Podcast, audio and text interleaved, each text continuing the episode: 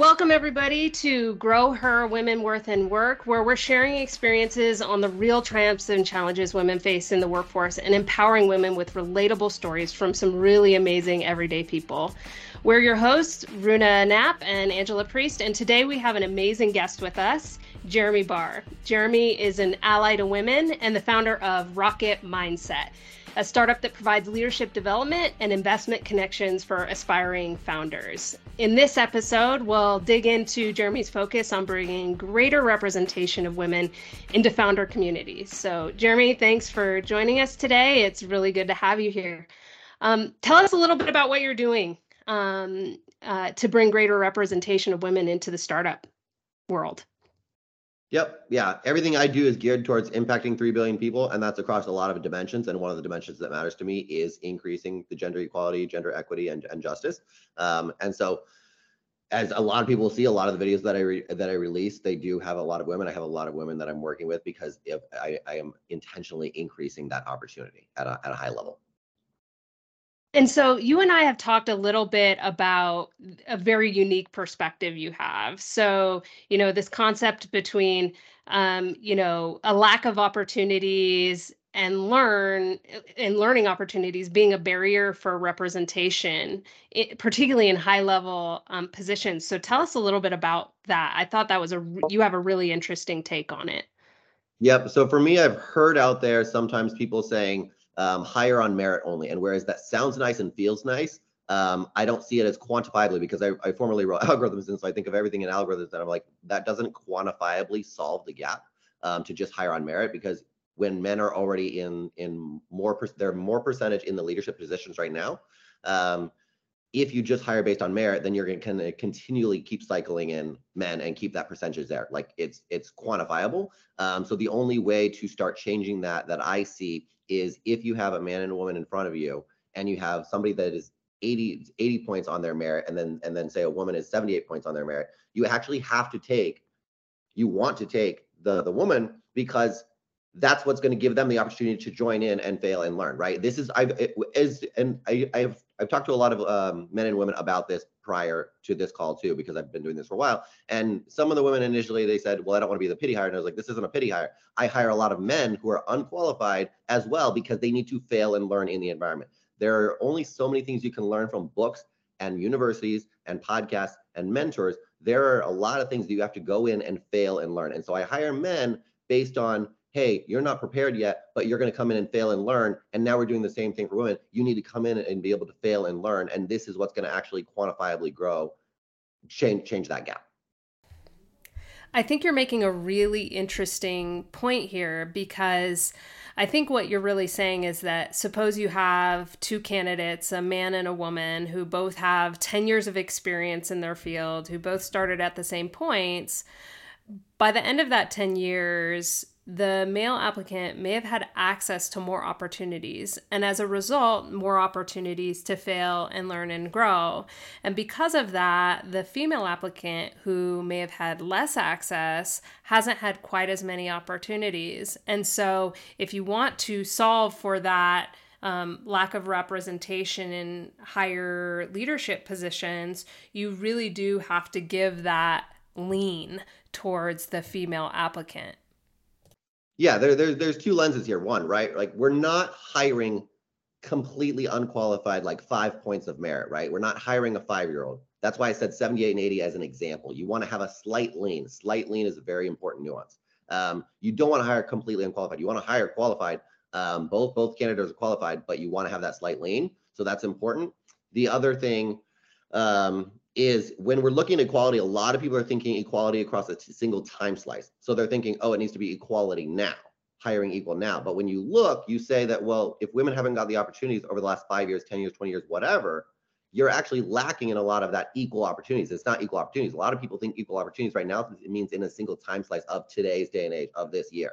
But if you actually look at time slice in a more rigorous lens, you don't say I'm going to give men and women an equal chance, five men, five men and five women today, and then five, and then if women didn't apply today, good luck on them, five men and five women tomorrow. No, you're saying right now people are currently using a current time window with an undefined bounds, and they're saying of today's day and age, which maybe includes this six months or this year. But when you look at it, you say the last five years, last 10 years, if women didn't get that many opportunities, which they didn't, then you actually have a lot more catching up to do.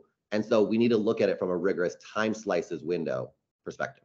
Yeah. So I you're mean, looking. Oh, go ahead. Yeah, sorry. I'm just going to chime in that that's really important to us too, right? Because we recruit that clientele who've taken career breaks. So, you know, for someone who's had this amazing career trajectory to senior level positions, and then they leave for one reason or the other, a lot of times in our case, for caregiving, when they're trying trying to return, it's important to give that same opportunity and not say, hey, you've lost five years of work when it's like, well, really, you can go back in, slate right back in. Uh, maybe not not to the exact same capacity, but there's definitely that quick growth potential there. And to add on to Runa's point, I think this idea of time slices is so interesting because when we think about equity, we often do think about equity right now and how do we do things in an equal way right now. But the reality is is that if I just start doing things in an equitable way now, then those women in entry level positions who I'm just hiring now aren't going to reach the C suite for another 10 to 15 years, or those positions where they've got enough experience and know how to found a company. And so that I there we have to do things that actually accelerate that transition to gender equity because letting it go on naturally over that period of time it will continue to take decades to actually even things out um, if we just allow it to occur, occur without any intervention. And so I also think this idea of the lean, when you've got somebody who perhaps had less access to opportunity, I think that idea of the lean is really important. Yes, 100%. I agree. Yep. And so kind of thinking going down that thread a little bit because what I find interesting is it it obviously starts at the hiring, the point of hiring, right? So so you know some folks are trying to grow from within, but you have to take this hiring bent as well. So how do um, both of you guys think about the fact that women will only apply for something if they um, if they meet 100% of the criteria whereas men they'll apply for something that's 60% so how do you deal with that barrier for women yeah, I mean, I just speaking, you know, I'm looking at resumes consistently. I'm looking at hundreds and hundreds of resumes daily, and you are absolutely right. um, if I have a role that's an investor relations role, I only get women who are investor relations professionals. And then the men are like, analysts or you know i did this long time ago and maybe i can like slate in and you know there's just that risk taking that a lot of men take that women don't because they think they do need to check all the boxes. Um, i think that in terms of like in our client space we'll try to say hey listen are you willing to think outside the box because if you're not willing to you know if you're willing to see someone as something more than they did exactly the role well you're bringing in a whole different skill set that could be very beneficial to you. So eh, you know we have to play a little bit of that middleman but i wish it did change a little bit where it was more women taking that risk to apply to these roles they might not be perfect for. Yeah, yeah and, and I, I, definitely oh go ahead jeremy. I think i agree with that and i also think um, i had a previous um, person that i knew um, they would add and it wasn't in that case particularly for women um, but it can be um, you can add to the job postings that says if you don't qual if you don't qualify for all the bullet points, still apply. He, he was putting that out there, um, and I think I think that's helpful for women as well, so that they don't think they have to meet all of them. And that he did that generally for everybody, but I think in this particular case, where if there's if there's a mindset difference, let's adjust that. So I think that's one way of addressing it is literally just put a one liner at least on the bottom of a job posting that says if you don't see that you qualify for all these, still apply. We want to be able to consider you. And then the other one is doing podcasts like this and doing other awareness discussions around increasing confidence um, and and increasing applying for things that you may not fully be qualified for. Mm-hmm. So, Jeremy, you actually do a lot of coaching with women who are either new founders or emerging founders. Like, what are some things that you coach on to help them build that level of confidence with risk taking that's really essential, not only in startups, but also in any leadership position? Yep. So I, I address I address confidence and risk taking a lot in a lot of the coaching and the mentoring I do for for founders, for CEOs, and for a lot of just other tiers because I do leadership coaching and life coaching as well. Um, and so I have week over week where I'm meeting with a lot of different people and a lot of women, um, and I do address confidence and risk taking a lot um, with everybody but I may end up spending, I do end up spending a little bit more time with women because I am aware that we want to increase confidence, increase risk taking. So I use the same, I, I do the same thing for everybody, but maybe I spend a little bit more time with women. And so it's just normal how, how I go about with confidence is like, I'm hyping them up. I'm giving them that belief. I'm giving them the rationale of like, well, you are good at this. And so I, I do the same normal kind of confidence conversations. And there's a lot of dive to dive into it. I won't dive into all of it there. Um, and then same thing for risks. I, you know, I, I tell them like, and anybody, I say, here's the percentage of risk that you want to take in your life and, you know, increase it. And here's why, and here's how you can mathematically do it. And so I go over all that the same. Yeah, one of the things that I I see sometimes happen, and I do a lot of coaching on kind of emerging leaders and kind of, uh, you know, advisory for C-suite. Um, but one of the things that I see is that women tend to dwell on mistakes for a lot longer like the recovery time for women and i'll include myself in this the recovery time from failure or from perceived failure is a seems to be a lot longer. Is that something that you observe in your coaching when you're kind of coaching men versus women? Yeah, yeah. A lot of the week over week coaching, um, men as soon as they, on average, um, and I, I use the word on average a lot because I don't want to put all men or all women in one bucket, but on average, I do see a lot of men. Um, as soon as we address it in the conversation, it's never brought up again. For women, I do have them bringing up the same issue the next week and the next week, and so I actually have different um, I, I'm just more aware of now that like when it comes back, I, I go, okay, I, I expect like, okay, this one's going to come up again and we're going to address it again in this way. And, and um, so usually it'll be a two or three week lag for women um, in what I've seen. And for men, it's like it takes the one conversation. Hey, you failed on that. Cool. Get better at it. Like whatever. And it's one conversation. Whereas for women, it's a second or third week. I've never seen it go to the fourth week. So, Runa, do you see that in kind of? I would assume you see some of that too in when you're doing recruiting and when you're working with women candidates. Is that something that you see with women candidates also? Yes, absolutely. And I think part of, I mean, because of who we serve, I think a lot of it is I always feel like I'm a therapist. like you can do this. You, you know, you're not the only one. And I think that's the biggest thing for a lot of our candidates to hear is you truly are not the only one.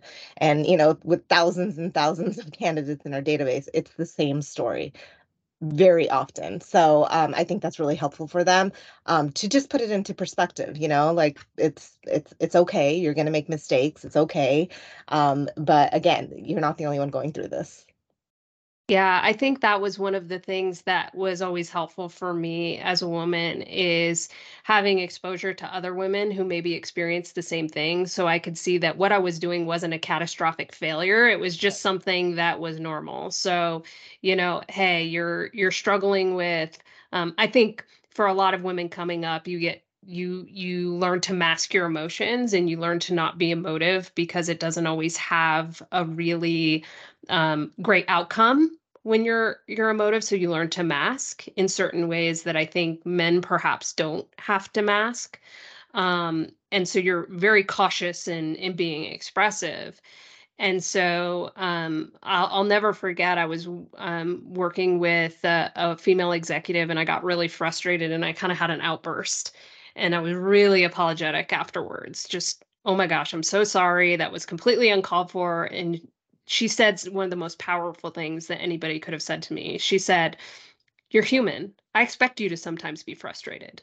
And it was just this eye opening thing where it was like, wow, I'm allowed to be human and express those emotions and not worry about my job security um, by being expressive. People understand that, they're empathetic to it.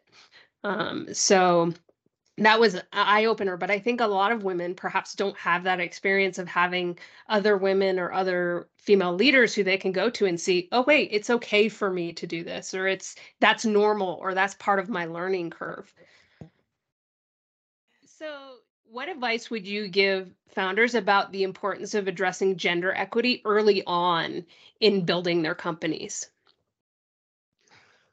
So a lot of what i a lot of what i teach to all humans, and I use the word humans a lot. A lot of what I what I teach and share to all humans a lot is um, to be a great human, you need to be able to talk to a lot of different people of different of different education levels, income levels, age groups, genders, political parties, cultures, countries. Um, part of my investment thesis um, uh, in the VC that I run um, is, this, is this term called gravity ball. And I have a video out there on my LinkedIn for it. Where I don't invest in product because it's going to mutate or product lineup because it's going to mutate. That wouldn't be a rigorous investment decision. I invest based on founder. Um, and founders hard skills like engineering or sales or whatever is going to be dwarfed by your first five employees or, or, or 500 employees or 1000 employees so that's not a rigorous uh, investment decision either the the actual investment um, decision that's rigorous is your ability to be that gravity ball to attract investors partners customers employees and to be a great gravity ball you need to be able to go out and practice and have lots of conversations i do 300 calls a month i'm um, talking with people all over the world eight different countries a day 10 to 13 calls a day um, and you need to be able to talk to men and women, different cultures, different countries, different political parties.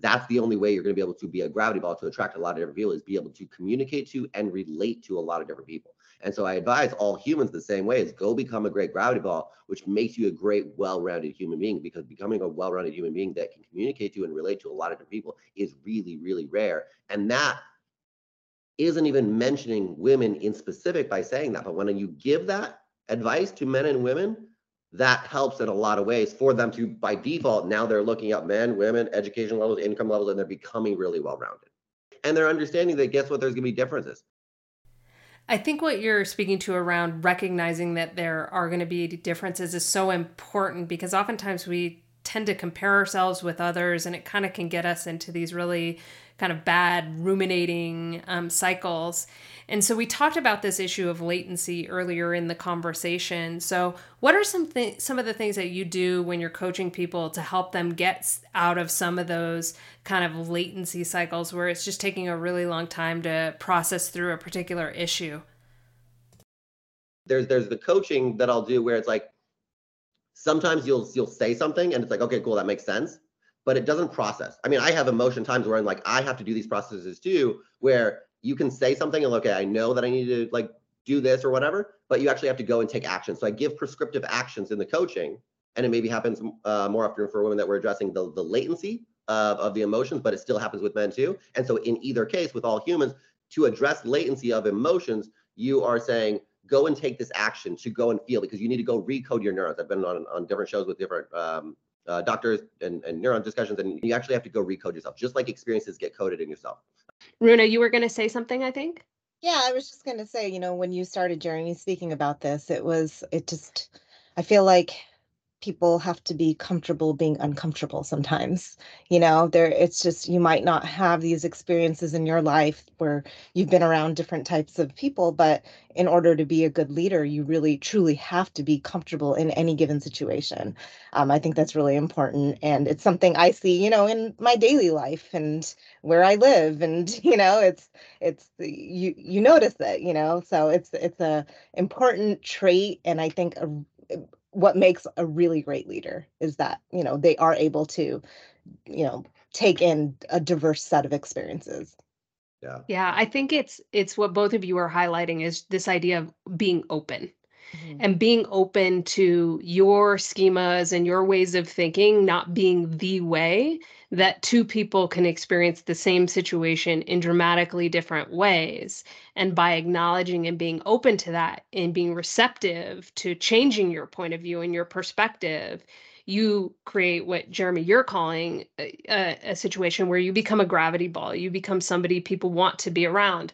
And I think the same is true for companies when so when we're talking about gender equity and creating greater representation, if you're a place where women feel like they are well received and you are receptive to their experience and their needs and their desires and kind of receptive to the fact that maybe they have 78% compared to 80% because they had access to less opportunity in their formative um, career years i think all of those things create an environment that's attractive um, to women yeah, and I, I I tell people to memorize. I tell all humans to memorize the phrase in your company to be able to talk to somebody else, and even outside of company too. To memorize the phrases. Here's my perspective. Here's my lens. What are your thoughts? And then somebody else says, "Here's my lens. Here's my perspective. What are your thoughts?" And now, without even addressing women specifically, we're going to get something where men are now asking women, here's my perspective, here's, here's my lens, here's my perspective, what are your thoughts? And then somebody else says it back. And this teaches us to value other people's opinions and not think everybody thinks the same and not think that there is one absolute right or wrong. I stay away from words like this is right or this is wrong. I stay away from words like should and shouldn't. because should or shouldn't has to be contextualized in my ideal world, in my experiences, right? So we can mm-hmm. only say things like, here's my perspective, here's my lens, what are your thoughts? And that's what everybody should be memorizing. Yeah, and it gives you greater ability to make decisions if you can get people to open up that way. It actually gives you a greater set of decision op- options. Um, than you may have had before. So it and I think in that way it actually creates more opportunity for companies because if you have access to more possibilities, more choices, that means that you can reduce risk, you can increase return and those types of things. So um so with that, Jeremy, are there any final thoughts that you want to leave our listeners or viewers with? No, I mean, I think, I mean, well, the the masking thing, right? Like when you say when you say people are masking, then that's why reading nonverbals is important too, because I pick up on so much more um, with women that I'm coaching that that are masking more, and then as soon as I see verbal, uh, nonverbals, right? I see I, I see an eye movement, um, whatever microexpression, or even a tonality change in the in the ending of a word, right? Um, we don't use that to make a judgment. We use that to ask a question, right? And so to prompt more question asking, because we don't know what they're thinking until they say it but at least we can use that as a form of prompting. And we need to do that to to kind of unmask. Um, to, to and then we can also address confidence and risk taking a little bit more to to kind of reduce some of that mask. But like you can kind of see under the mask a little bit. Um, and then and then the other thing is just like you know we talked about in the beginning, but just to reiterate, like if we just treat everything the same in terms of like, okay, let's give people equal access. We're going to keep things the same. We actually have to say within this time slice window, you have to take on that 78 80. You have to be able to say, this person is 78, the woman is 78, and the man is 80. We're going to take on the 78 because we're looking across time slices.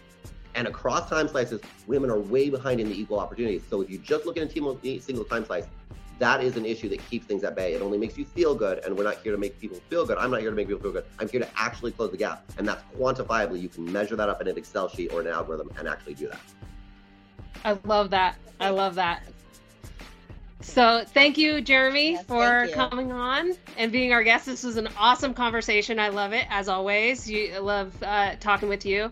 Um, so that brings us to the end of our episode for Grow Her Women Worth and Work. Um, we really appreciate your time, and to our listeners, tune in next time.